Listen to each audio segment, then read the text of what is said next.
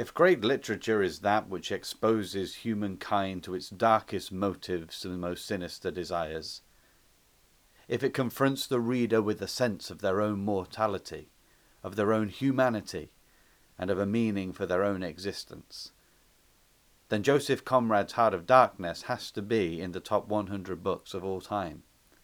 My name is Tristan Teed, and you're listening to the Classics Book Club. Today, we're reviewing Joseph Conrad's Heart of Darkness.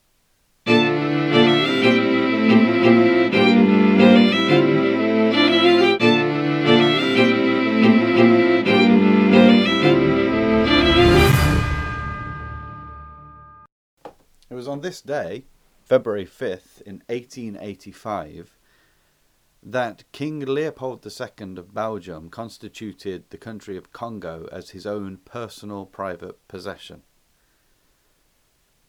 He would exploit it first for ivory and then for rubber, and the proceeds that he gained from such a rich trade he used to establish his reputation as the architect king of Belgium. Many of the great buildings you find in that country today are built from the money raised from his private estate, the Congo.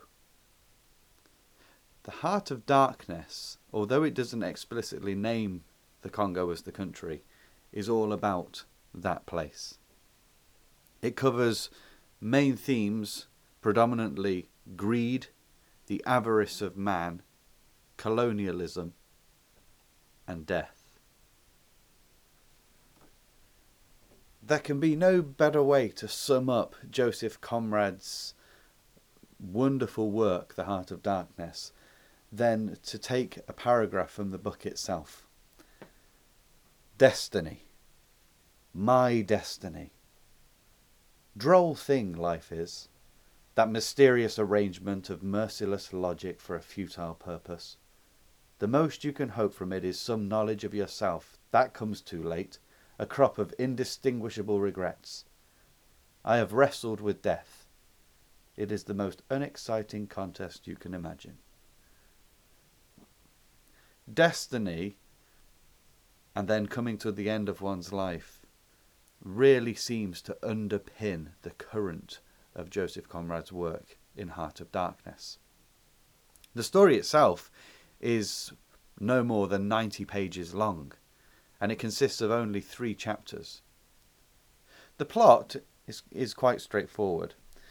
We are narrated through a story by a seaman by the name of Marlowe. He had travelled the seas on many a ship, but he was drawn to a large river that he had seen on a map, and he wanted to make his way up that river. And so he looked for a job as the captain of a steamboat to go along the river.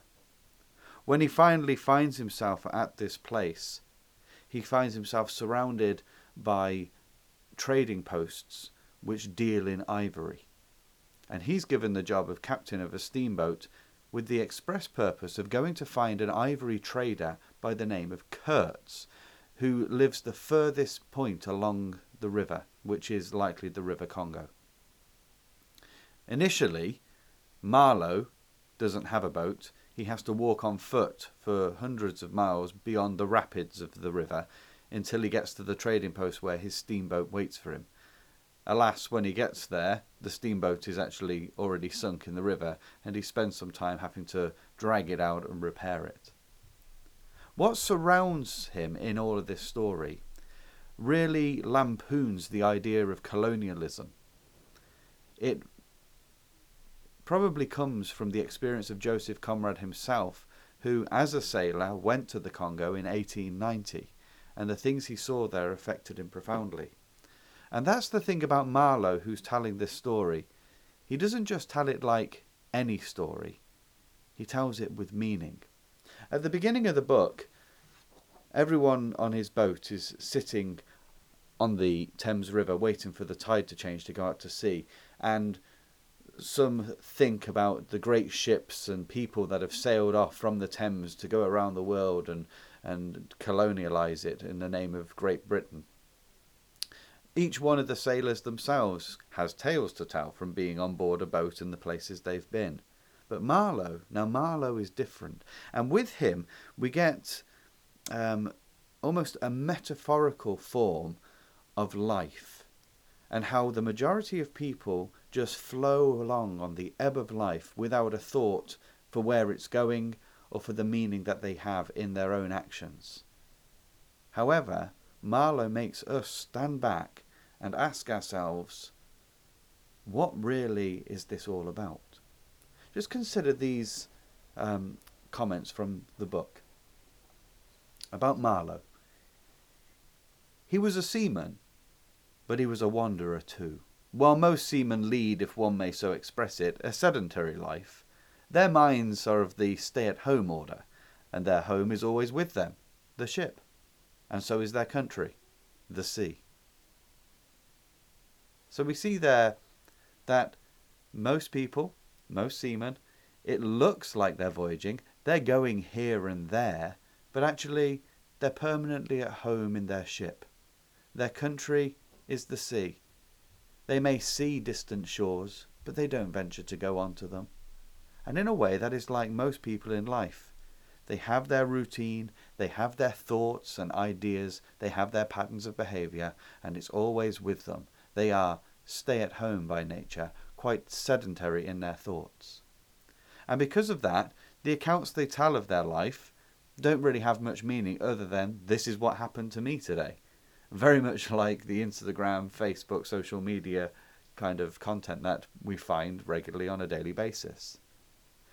But now listen to what it says about Marlowe again. The yarns of seamen have a direct simplicity, the whole meaning of which lies within the shell of a cracked nut.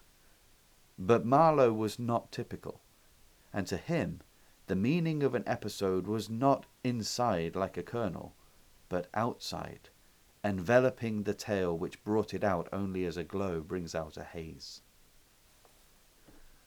So, what we see here is that to Marlowe, the events in life are not just simple events, but they reflect a deeper meaning to our existence as we go on.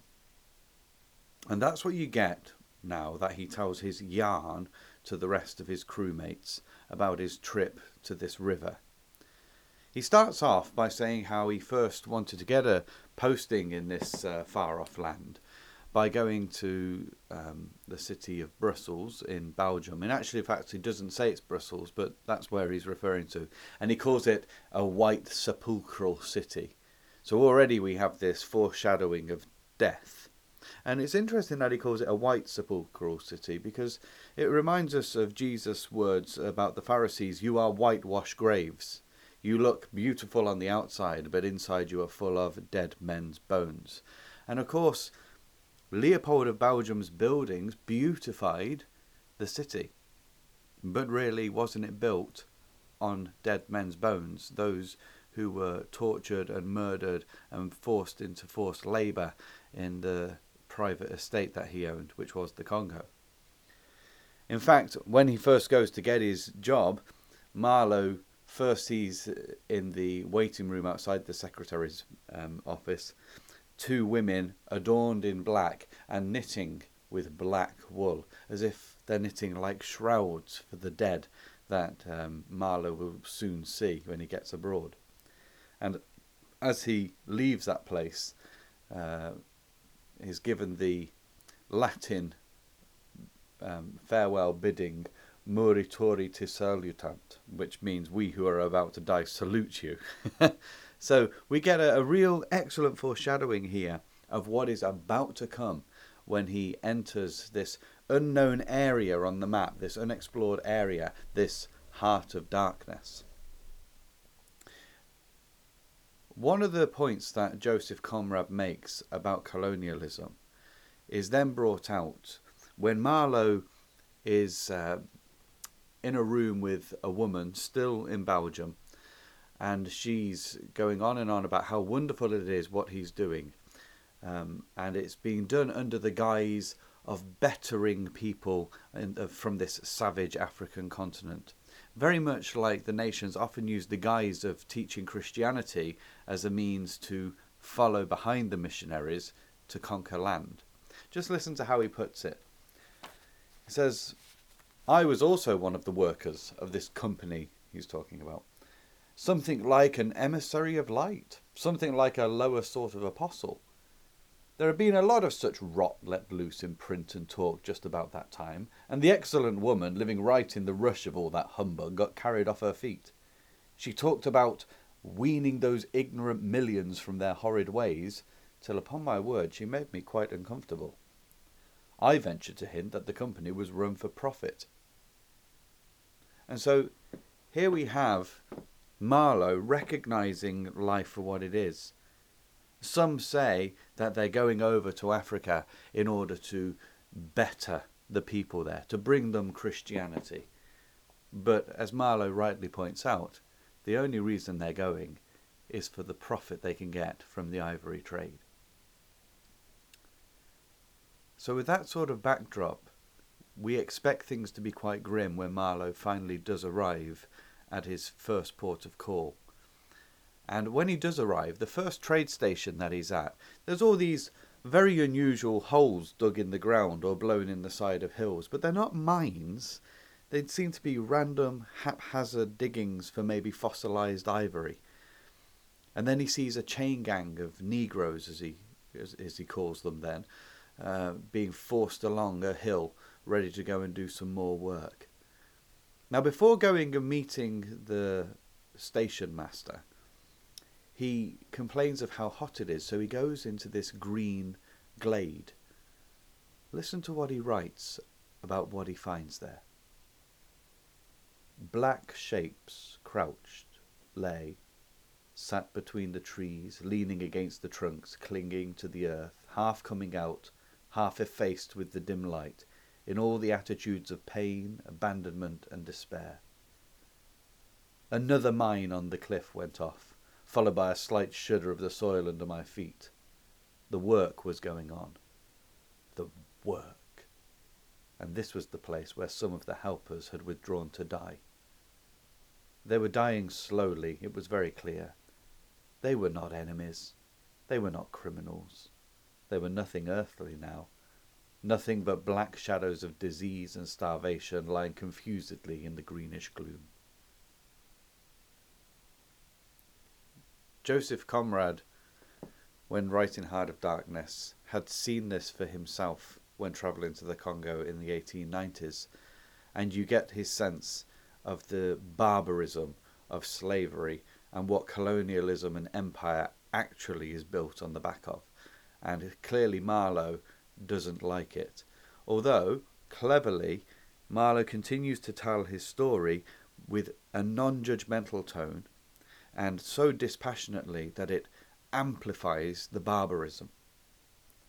And that's sort of juxtaposed when Marlowe moves from this glade of death to meet the first station master at the first trading post to report for duty, as it were. And he's happily going over a ledger where, just within distance, he can see the glade where so many of the slaves are dying. And there seems to be this heartless attitude from the whites towards the blacks. It's here in this station that Marlowe first finds out about this man called Kurtz, who he's going to be sent to meet. And he asks about him, but this is all that he's told. He is a very remarkable person.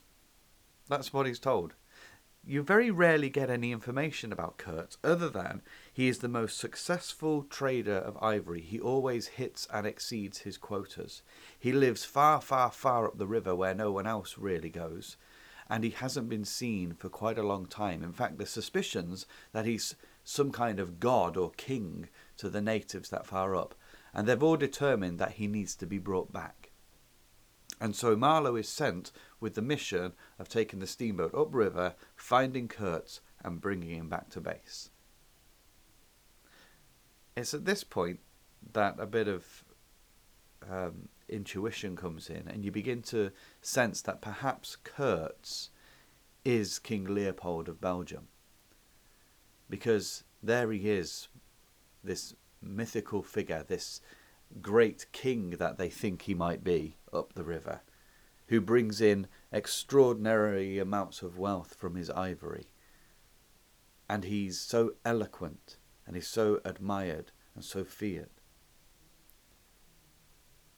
Now, as Marlowe then proceeds up the river, he comes to different stations, and we get an insight into the greed of man. And what's so brilliant about its description is it's all set against this dense jungle. These men just live on the very fringes of a very dense, dark, foreboding wilderness. And yet, even though they're in such a ridiculous place, they're obsessed with just one thing money.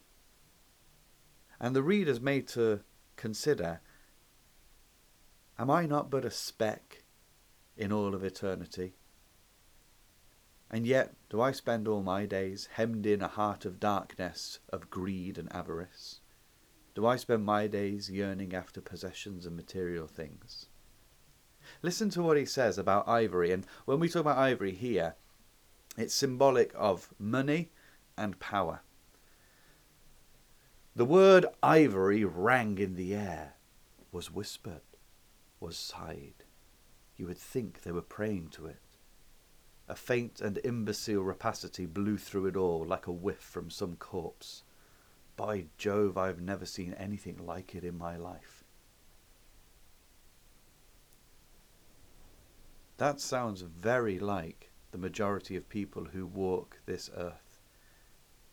Those stay at home sedentary types who never leave their ship of, of thought and of ambition to make money to prosper, to gain power and fame, and yet they're but a speck at the edge of a wilderness of eternity. So we're now confronted with greed and what it can do to us. In fact, he goes further. Amongst the traders and all these men that work out there, they all want a trade post. What does this desire for ivory do to them all? Marlowe relates they beguiled the time by backbiting and intriguing against one another in a foolish kind of way. There was an air of plotting about the stations, but nothing came of it, of course. It was un- as unreal as everything else, as the philanthropic pretence of the whole concern, as their talk, as their government, as their show of work. The only real feeling was a desire to get appointed to a trading post where ivory was to be had. So there we are. You get this continually growing sense of the darkness because he's moving along the river, getting deeper and deeper into the jungle, where all there is is green trees and plants either side of him, a river which can be dangerous, and this overarching sky, and just these little shacks of trading posts. This, we see here how Marlowe doesn't see the story as a kernel just in a nutshell, but he sees it from without, as if it were the glow giving off a haze. He's getting a sense of what it means to be. What am I doing with my life?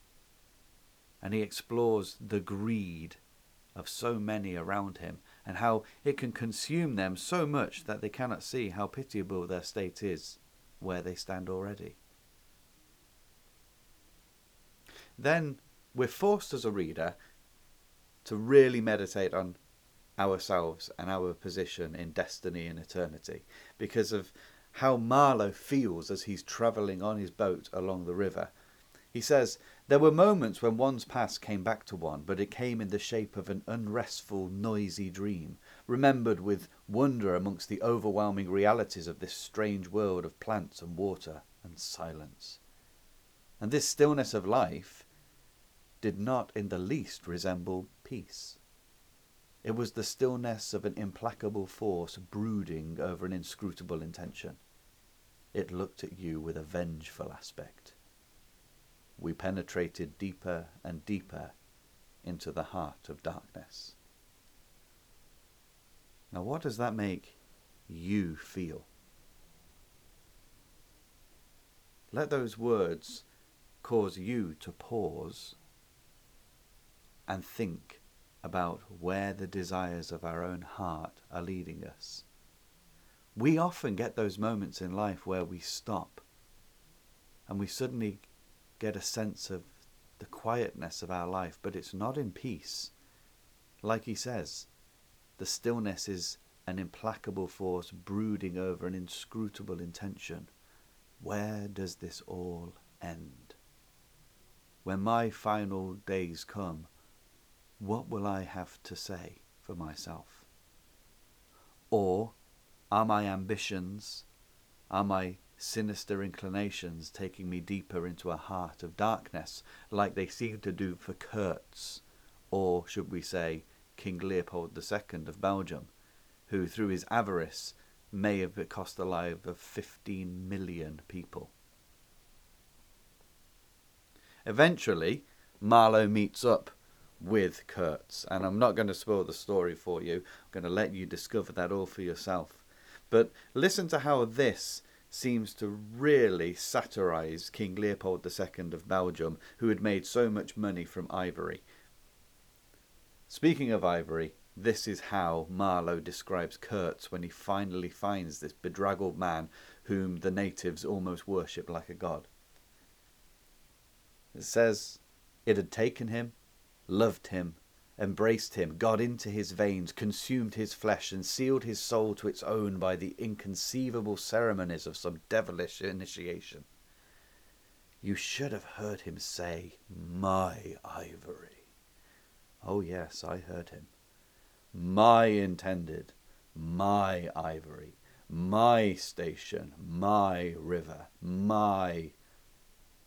Everything belonged to him. But that was a trifle. The thing was to know what he belonged to, how many powers of darkness claimed him for their own. And so that's where we get to when we meet Kurtz. And we certainly get a sensation that Joseph Conrad is here striking out at all of the kings who build empire for their own personal wealth, for their own personal ventures. And with Leopold, of course, he literally could say, my river, because the Congo was his personal possession. Eventually, though, he's forced to consider, as all of us are, what life amasses to. And Kurtz's words that sort of resonate towards the end of the book is simply this Oh, the horror, the horror. He had something to say about life at the end. But Marlowe, in his narration of the story, is really challenging the reader. What can you say about life? Will you go out with a silent whimper, or can you say something with determined belief? Oh, the horror. And so we'll finish with the quote that we started with as to why you should read The Heart of Darkness. Destiny. My destiny. Droll thing life is. That mysterious arrangement of merciless logic for a futile purpose. The most you can hope from it is some knowledge of yourself that comes too late, a crop of inextinguishable regrets. I have wrestled with death it is the most unexciting contest you can imagine. I'm Tristan Teed. This has been a book review of The Heart of Darkness by Joseph Conrad by the Classics Book Club. We hope you enjoyed it.